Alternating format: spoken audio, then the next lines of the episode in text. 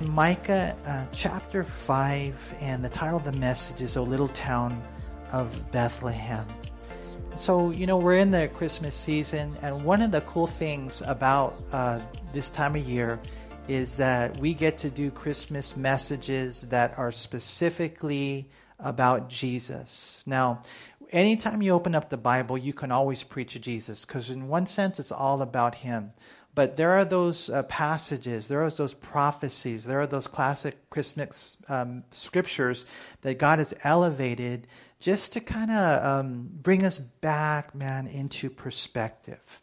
You know, today when I was uh, getting ready for the study and just kind of uh, just trying to prepare my heart, I was asking the Lord, Lord, how do I really celebrate Christmas? Like, how do I really do this, you know? And there's a lot of things I, I know God leads us in, you know, to be a part of.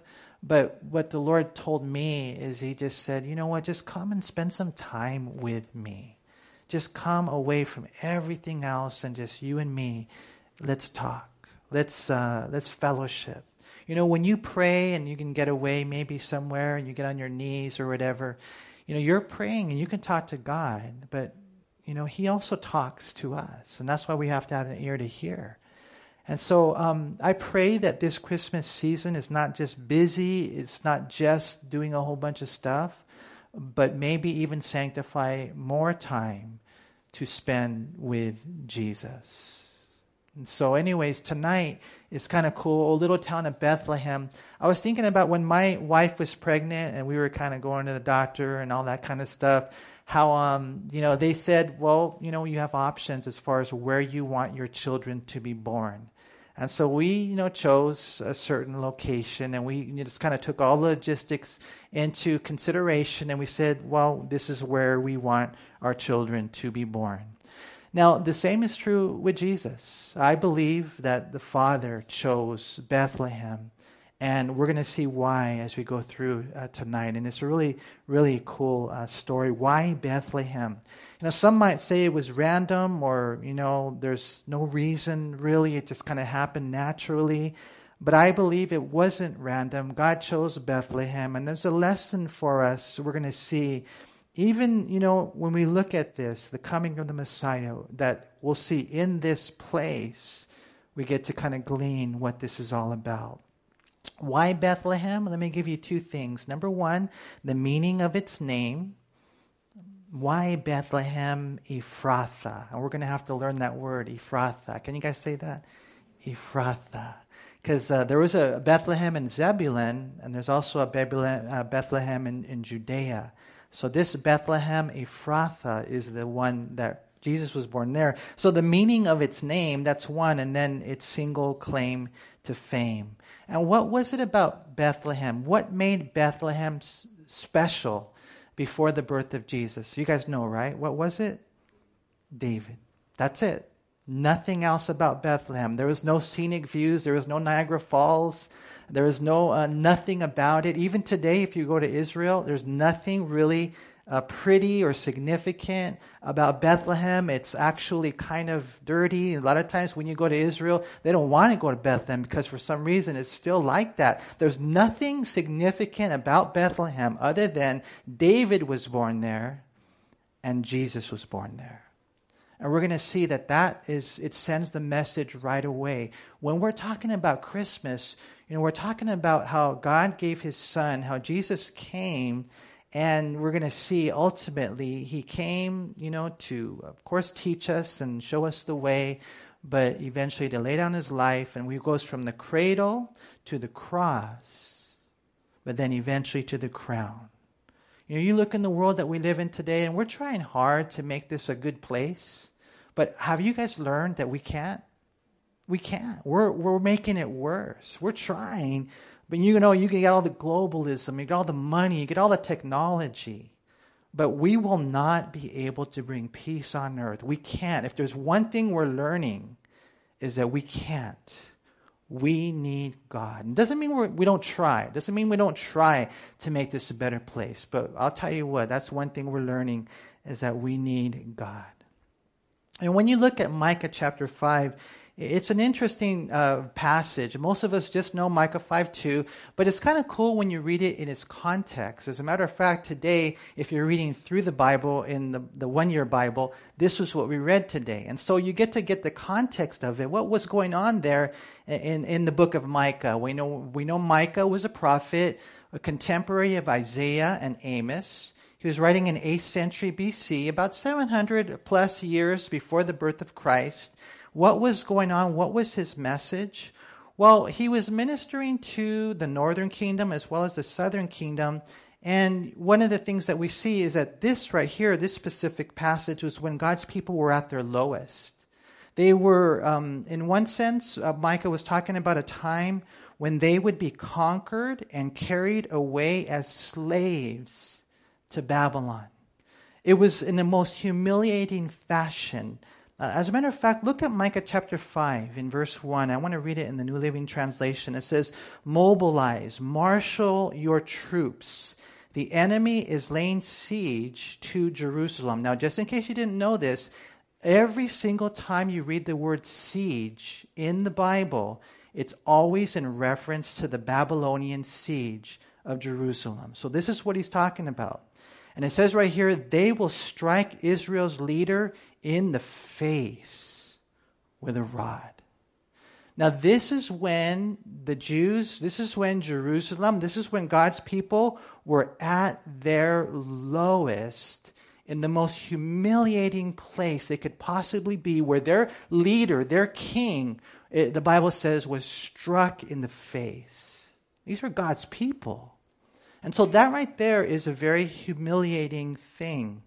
And so, as a matter of fact, if you look back in Micah chapter 4, verse 10, it specifically mentions Babylon. And so, this is where they would be. This is kind of the context of this passage how Babylon had beat them down. But there's a baby to be born.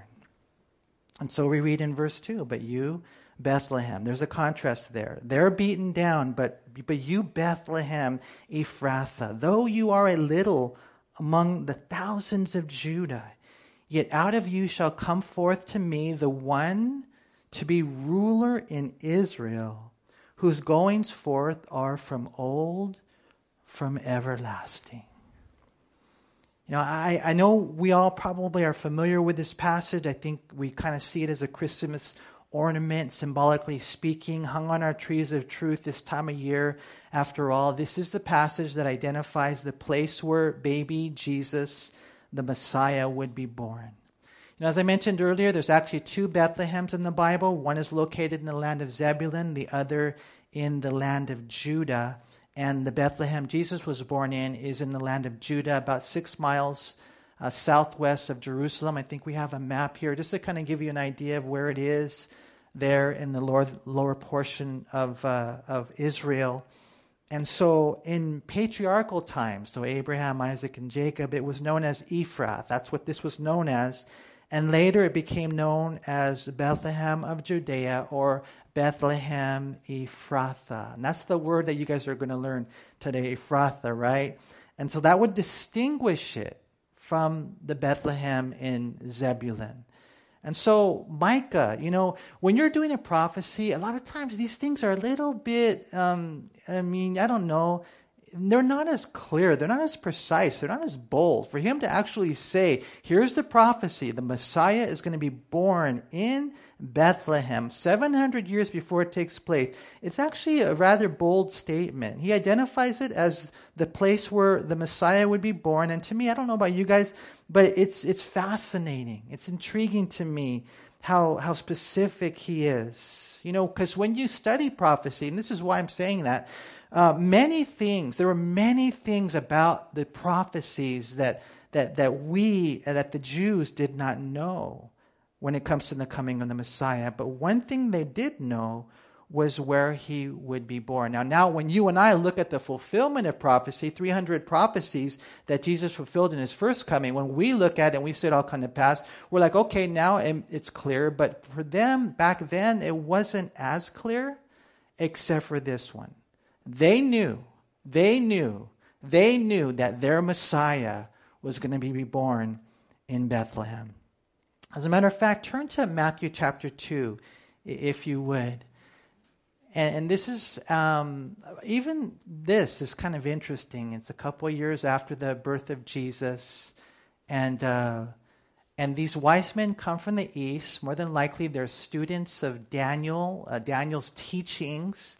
And uh, they had traveled um, from Babylon, probably, in order to worship the king. And it says right here in Matthew 2 in verse 1 Now, after Jesus was born in Bethlehem of Judea in the days of Herod the king, behold, wise men from the east came to Jerusalem, saying, Where is he who has been born king of the Jews? For we have seen his star in the east and have come to do what? To worship him. So when Herod the king heard this, he was troubled, and all Jerusalem with him. And when he had gathered all the chief priests and scribes of the people together, he inquired of them where the Christ was to be born. And so they said to him, In Bethlehem of Judea, for thus it is written by the prophet, But you, Bethlehem, in the land of Judah, are not the least among the rulers of Judah, for out of you shall come a ruler who will shepherd. And I like that because uh, uh, Micah doesn't say shepherd, he just says rule. But, but, but God gives us the full counsel here that this king was not just a king, he's a shepherd. He will shepherd my people, Israel. And so they knew. When the wise men came, they're like, hey, we've seen the star. Uh, the Messiah's coming, the king, we came to worship him. And so Herod's like, hey, you know, let me get the scholars out. Where, where is he supposed to be born? They knew that he was supposed to be born in Bethlehem. And it wasn't just the scholars. It wasn't just those with the, you know, graduated from the University of Jerusalem. Even the laymen knew. If you were to go over to John 7, you don't have to turn there, but in John chapter 7, in verses 40 through 42, they're, they're talking about Jesus and they have these different opinions. And it says, Therefore, many from the crowd, when they heard this saying, said, Truly this is the prophet. And others said, This is the Christ. But some said, Will the Christ come out of Galilee? And they said this Has not the scripture said that the Christ comes from the seed of David and from the town of Bethlehem? Where David was. Even the people knew. Now, when these people are talking about Jesus in this context, they were thinking he was born in Galilee. No, he wasn't born in Galilee. That's where he set up his ministry. But but um but he was he was actually born in Beth. They didn't know that, but they did know this. They did know that the Christ, the Messiah, would be born in Bethlehem. And something interesting too about this right here, uh, it says that he would be born in the town of Bethlehem. And so I was looking it up. What's the difference between a city and a town? I think you guys know, huh? You guys wouldn't have had to look it up, huh? But I'm like, what is the difference, man? And so towns are just smaller, less citizens, less significant. I mean, where Jesus was born in Bethlehem, I mean, it was just nothing, nothing there. And so, um, just thinking about this, how clear it was, how concise it was, how precise it was. To me, when I think of all the prophecies, there's a uniqueness to it. There's an aspect really of mystery in other prophecies and shadows and challenging interpretations, but, but not with this one. God wanted to make it clear that the Christ was to be born in Bethlehem. And I think uh, the reason is, is because God wants to teach us something about this place. Why Bethlehem Ephrathah? And I think a lot of you might know. Number one, the meaning of its name. What does Bethlehem mean?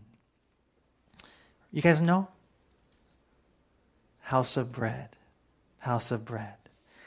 And I, and I know for sure, you know, because God is in the details, it is definitely not random that Bethlehem means house of bread, for that's what came out of the oven that night when Jesus was born. Uh, that first Christmas night, um, uh, that night on the town, out came, out came the bread of life. Huh. Out came this manna from heaven. You know, Jesus identified himself as the bread of life in John 6:35 and John 6:48 when the people wanted to make him king so he could feed them the best fish tortas ever. That's all they wanted from him, um, at least for the rest of their lives, you know. And the Lord told them in John chapter 6, and I, got, I want you guys to turn there if you would. Look what it says in John 6. In verse 35.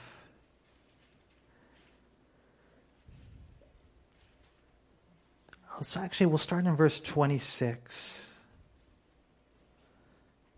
John 6, verse 26.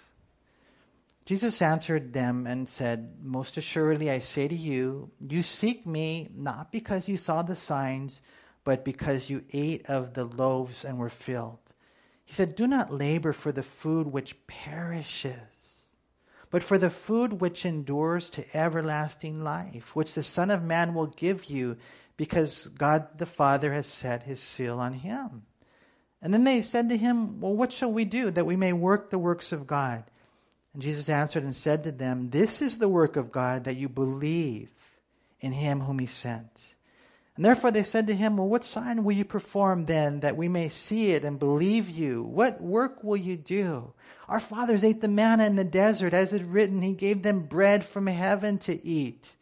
And then Jesus said to them, Most assuredly, I say to you, Moses did not give you the bread from heaven, but my Father gives you the true bread from heaven. For the bread of God is he who comes down from heaven and gives life to the world. And so they said to him, Lord, give us this bread always. And Jesus said to them, I am the bread of life. He who comes to me shall never hunger and he who believes in me shall never thirst. Look down, if you would, at verse 48, where Jesus again says, I am the bread of life. Your fathers ate the manna in the wilderness and are dead. This is the bread which comes down from heaven, that one may eat of it and not die. You know, I don't know if you guys have ever done this. I know it sounds a little silly, you know, but you know, your kids are over your house or, or whatever, and you, hey, the food's here. You know, or maybe there's someone that you see on the street and they're homeless and, and you kind of look at them and they're, they're almost, you can just tell they're hungry. And so you offer them food.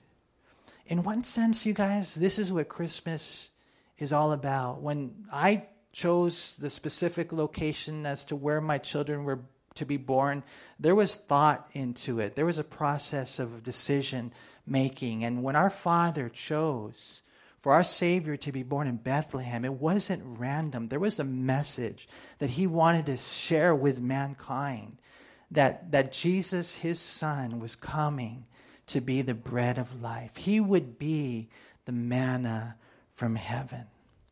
You know, when I when I think of that, I, I think like today, and as I it's just you guys, you know, I'm funny. I'm I'm kind of weird, man. But today, when I was studying I normally don't do this, but I said, you know what? I'm going to get a slice of bread today, you know, because I'm talking about the bread of life. And I don't know, just something not spiritual or anything, but just like how I, I think that the bread of life can be there, Jesus can be there, and we don't, we don't partake. You know, I mean, Jesus came. Does that mean that everybody's going to get saved? No, because a lot of people don't go and partake of the bread. They're not hungry because they're filled with all the other things the world has to offer. So they don't even want the bread. And even others, you know, they won't go get it. They don't realize that therein is salvation, therein is satisfaction, therein is sustenance. You know, when I when I when I think of this, I was talking to the Lord and I said, Lord, there's a, there's a message here for me. I've been a Christian now for 30 years. It doesn't necessarily mean that I'm in right relationship with you. I have to be close to Jesus. When I was praying today and I was on my knees, the Lord was convicting me, showing me so many things that I need to get right with God. What is it about Jesus that's so awesome? When you look at him and you partake of, of, of what he's done for you, and then you want to follow him and you want to take up your cross and, and be like Jesus, you want to really take in this bread of life. You know, the thing about Jesus that just blows me away is how humble he was. You know, when they nailed him to the cross, or when they, you know, came against him, the religious Pharisees, or just all the things that he went through, I'm sure even growing up as a child, Uh, I'm sure it was just wrong. It was wrong. It was wrong. They were treating them so wrong. And, and he's God, and he could have just like just smashed them and started all over again. He doesn't need us. But man, his humility, he just took it all in. And what did he do? He just loved them. I said, Lord, I need to be that way. You know, as you're as you're taking in the bread of life, you know, isn't it interesting how um, the manna would fall every day except for one day, and they would have to take double portion uh, so that they wouldn't gather on the Sabbath day. And I was thinking about the, the prayer, the model prayer give us this day our daily bread. There's something about this walk, there's something about this companionship that we have with Jesus that is every single day. Christmas is not once a year. Christmas is not like this, you know, season. I mean, he is the reason for this season, but he's the reason for every day. And, and so, how do we take in this daily bread? How do we do this every single day? You know, that's, I think, the key, you know, to Christmas. We need this, and we need this with all our heart. You know, we need the bread of life. That's why I think part of the reason Jesus was born in, in Bethlehem, the, the house of bread. I mean, the, this is where we live in the house of bread. And so, my encouragement to you is to be like Mary, who sat at Jesus' feet every single day. And she was given things that she needed for direction and taught, and she was then uh, given things that could never be taken away from her. This world will sap you dry, will suck you with all the distractions. Some of them, they might be moral and upright, but they're not personal and intimate and spiritual and powerful because you're not spending time with the Lord.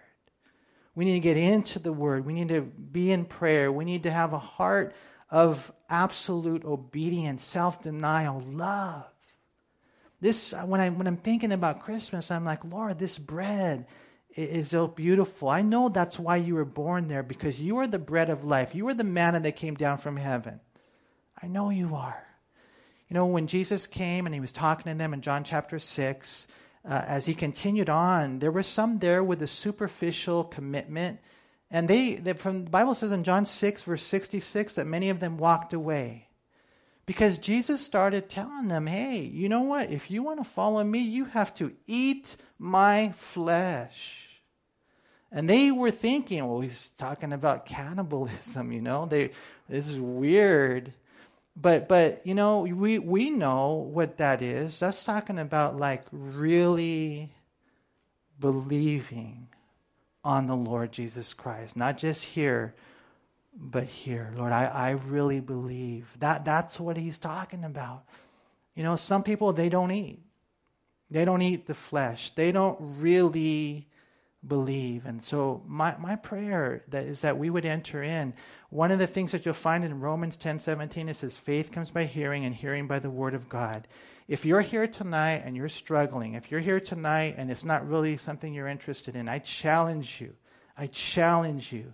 You open up your Bible and you start reading it the way that you should. Because then I think God's going to meet you there if your heart is open. Why Bethlehem Ephrathah? Why that? Well, the meaning of its name. Bethlehem means house of bread, and Ephrathah. Do you guys know what that means? Ephrathah. It means fruitfulness. Not random. God said, I want my son born there. This is the name of that place. I want it there. Bethlehem Ephrathah, because it's the house of bread, and because when they abide in me, this is their life they will bear fruit. You know, and, and what, what good would it do to say, okay, I celebrated Christmas and I bought the gifts and I went to church and I sang the songs and, you know, whatever, uh, the, the stuff that, you know, we look at sometimes, you know, send Christmas cards. We don't do that as much nowadays. But, but to me, it's like, I always talk about, you know, Lord, you gave me your son. You gave me your son. I have to give you my heart. Because usually there's an exchange going on. And so as we do give God our heart, then there's going to be fruit. There is. Watch, turn to John chapter 15.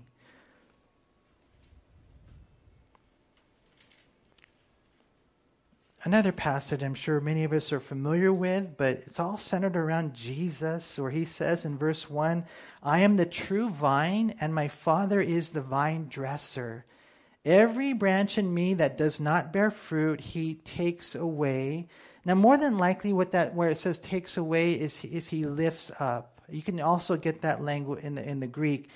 And and what would happen is if the branch is hitting the ground, they would the vine dresser would kind of lift it up and kind of help it so that it would bear fruit. Because kind of working with it, right? And so every branch in me, notice they're in me that does not bear fruit, he, he, he takes away. And every branch that bears fruit, what does he do? He prunes that it may bear more fruit. Now, how many of you guys here think that pruning feels good? You know, you're bearing fruit, you're doing good, then all of a sudden something happens that's just, man, it hurts. It's crazy. It doesn't make sense. You know, God's working, God's doing something, God is pruning us. Sometimes He takes things away. Sometimes we need to take things away. You know, believe it or not, sometimes it's necessary for us to do less so we can accomplish more.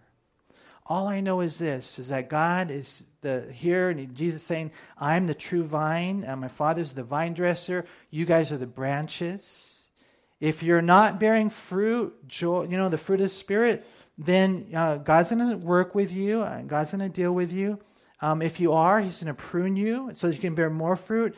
And He's talking to the disciples in verse 3. He says, You're already clean because of the word which I have spoken to you. And here it is Abide in me, and I in you. As the branch cannot bear fruit of itself unless it abides in the vine, neither can you unless you abide in me. I am the vine, you are the branches.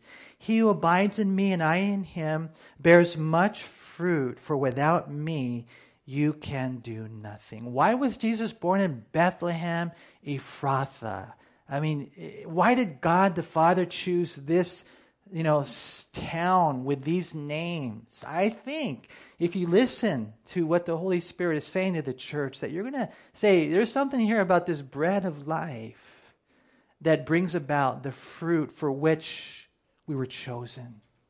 You know, we're chosen to bear moral fruit and ministry fruit.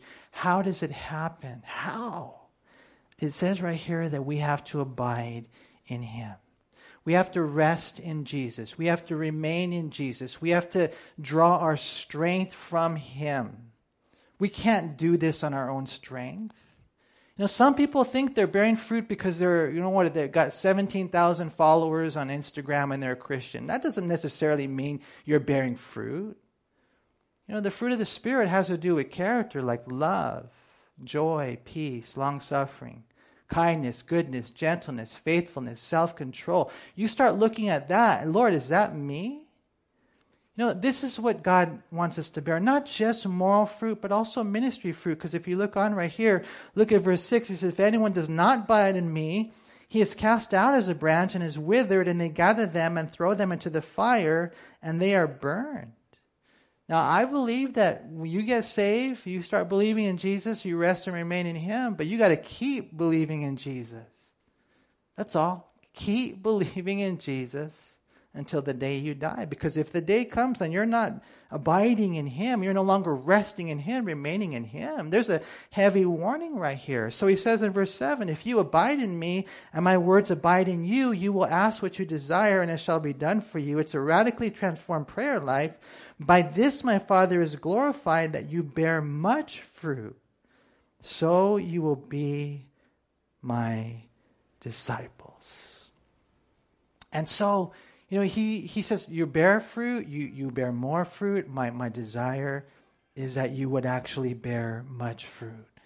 And I just think, you guys, as we're looking at the place and the you know location of where Jesus was born, when we talk about the house of bread and Ephrathah, which is in reference to fruitfulness, that there is a, a, a message here for us that God wants to do that work in us and through us.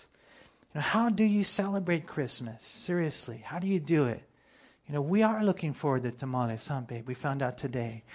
We're going to get some uh, really good tamales. And, you know, there's this beautiful things about it. We're going to go look at lights. Nothing wrong with that, okay?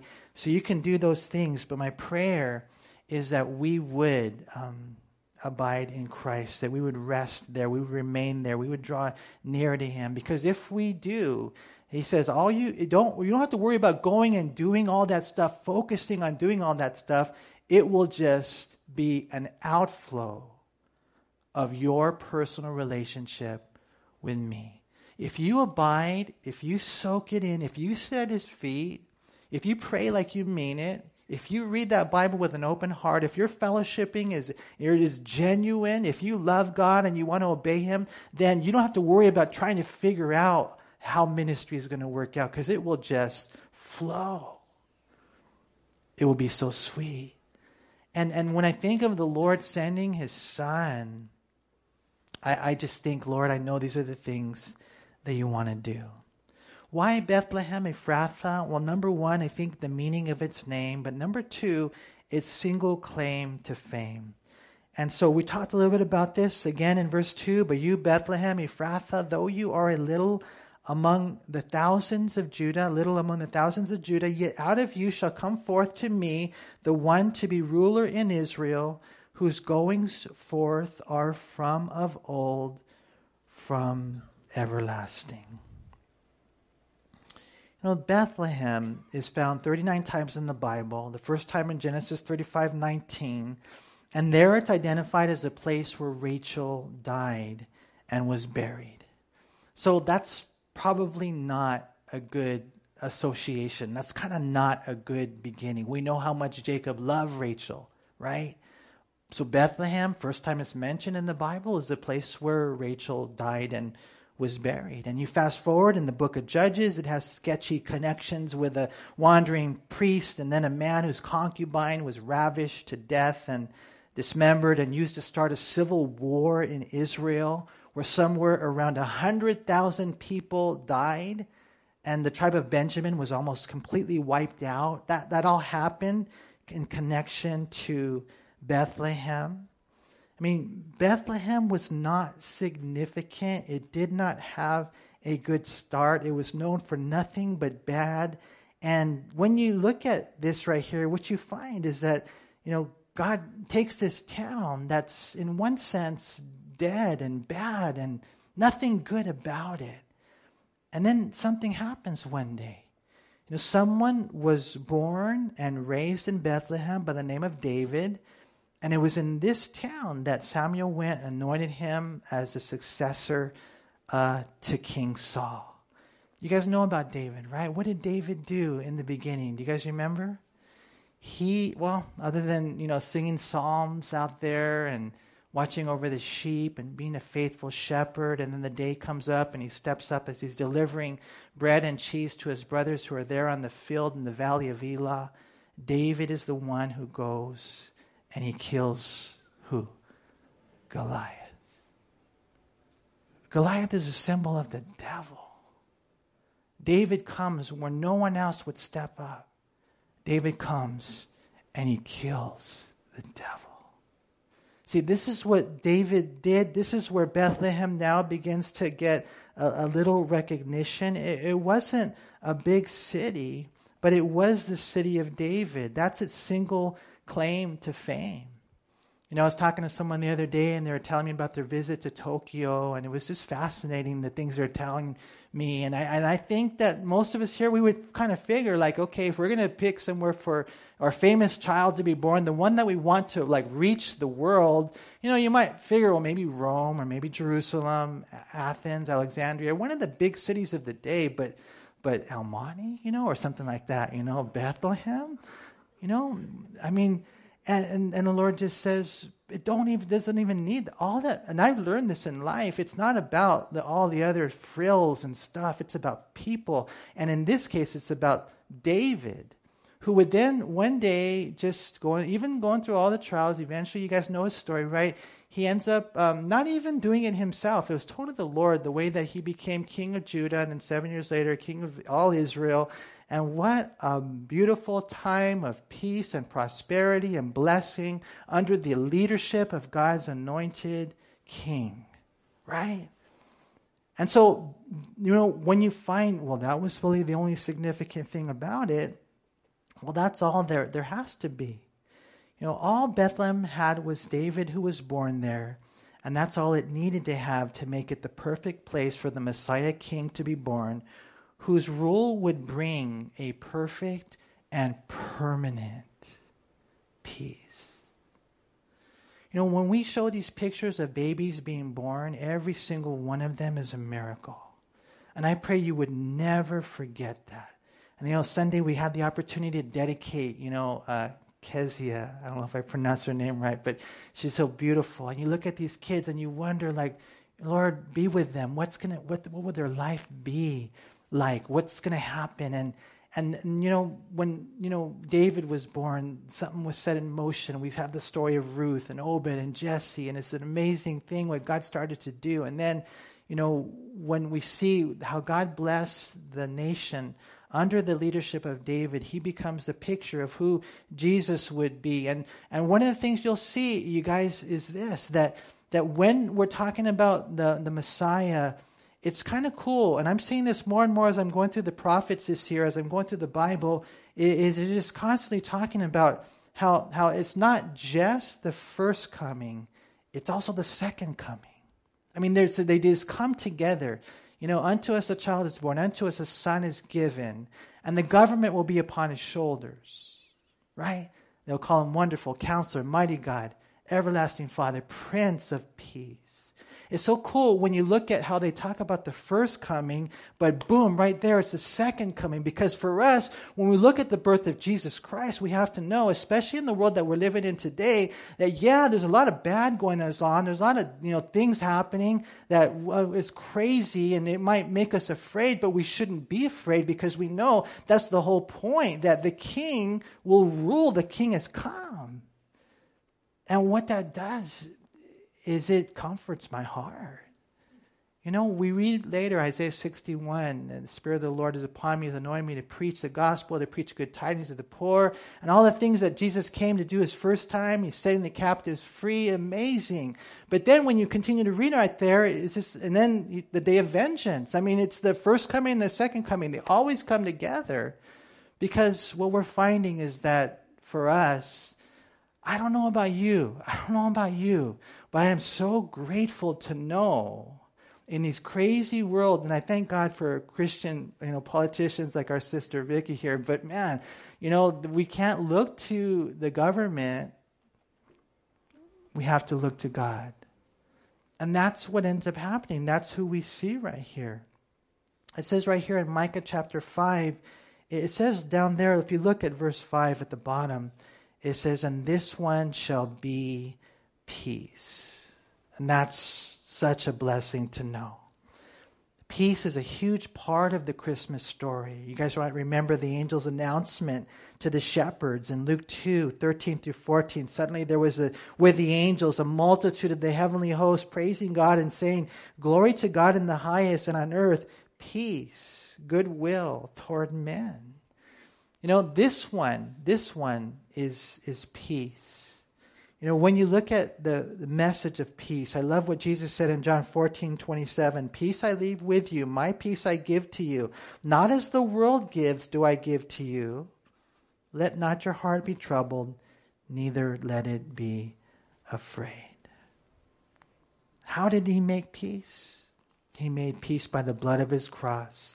Because that baby was born to grow up, and you guys know the mission of Jesus would be to you know, to teach us the truth from the top.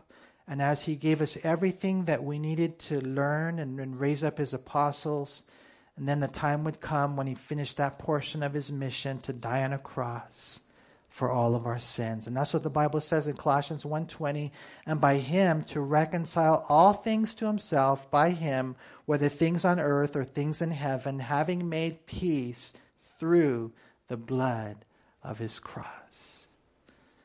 And even though he was a spotless lamb, completely innocent, he died. He came on Christmas to die on our behalf, to die for our sins, so that one day we can have uh, this perfect peace. Do you guys ever think about what's this world going to be like when Jesus comes? First of all, thousand year reign, millennial kingdom. I mean, imagine how awesome that reign of peace will be. You guys ever think about that? You don't have to you don't have to lock your doors.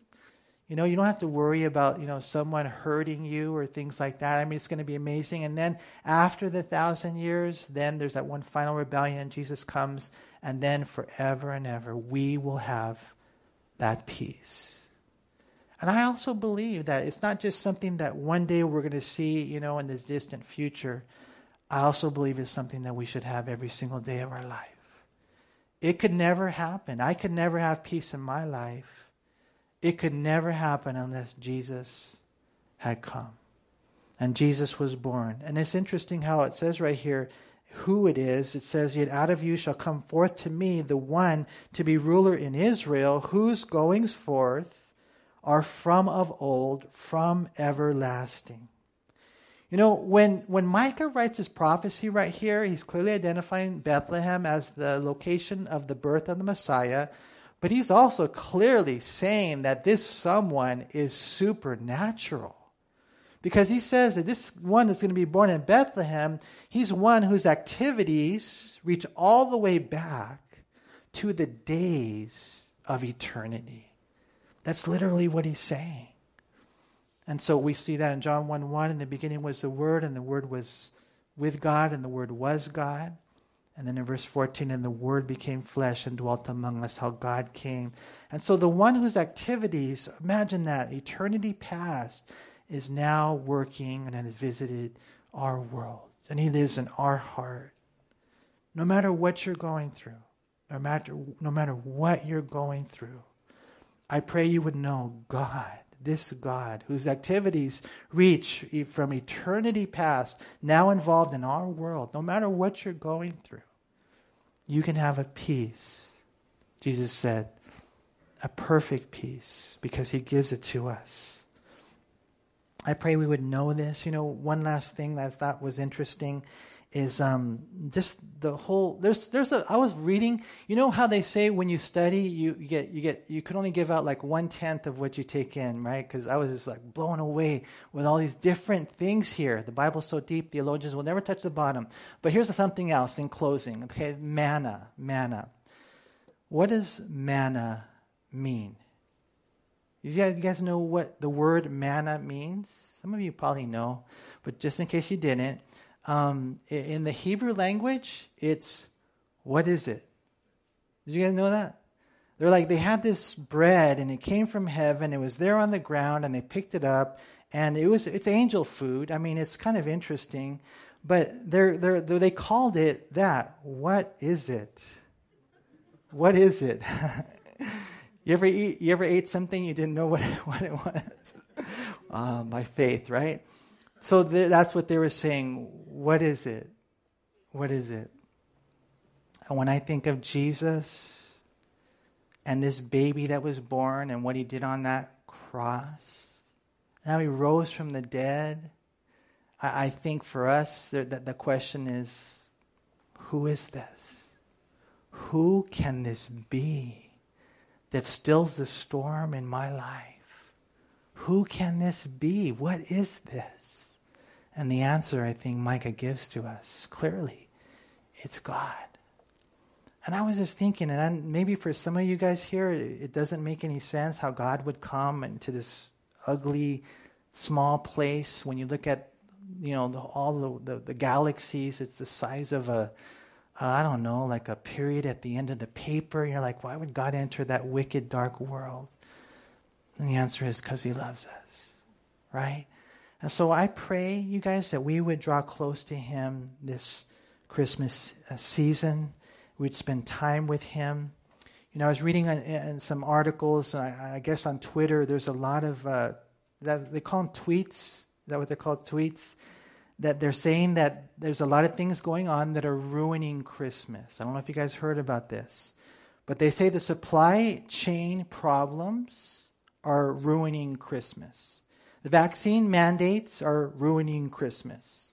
Uh, one of them said Fauci is ruining, ruining Christmas, or Biden's ruining Christmas. One even said climate change is ruining Christmas. And they said this because uh, they said uh, um, that the, the summer's uh, climate change, the extreme weather is threatening Oregon's pine tree crop this year. And so you know, um, you're not going to get your tree. So all these things, it, was this crazy, this article of all these things that are literally tweets that people are sharing, saying they're, it's ruining Christmas. No.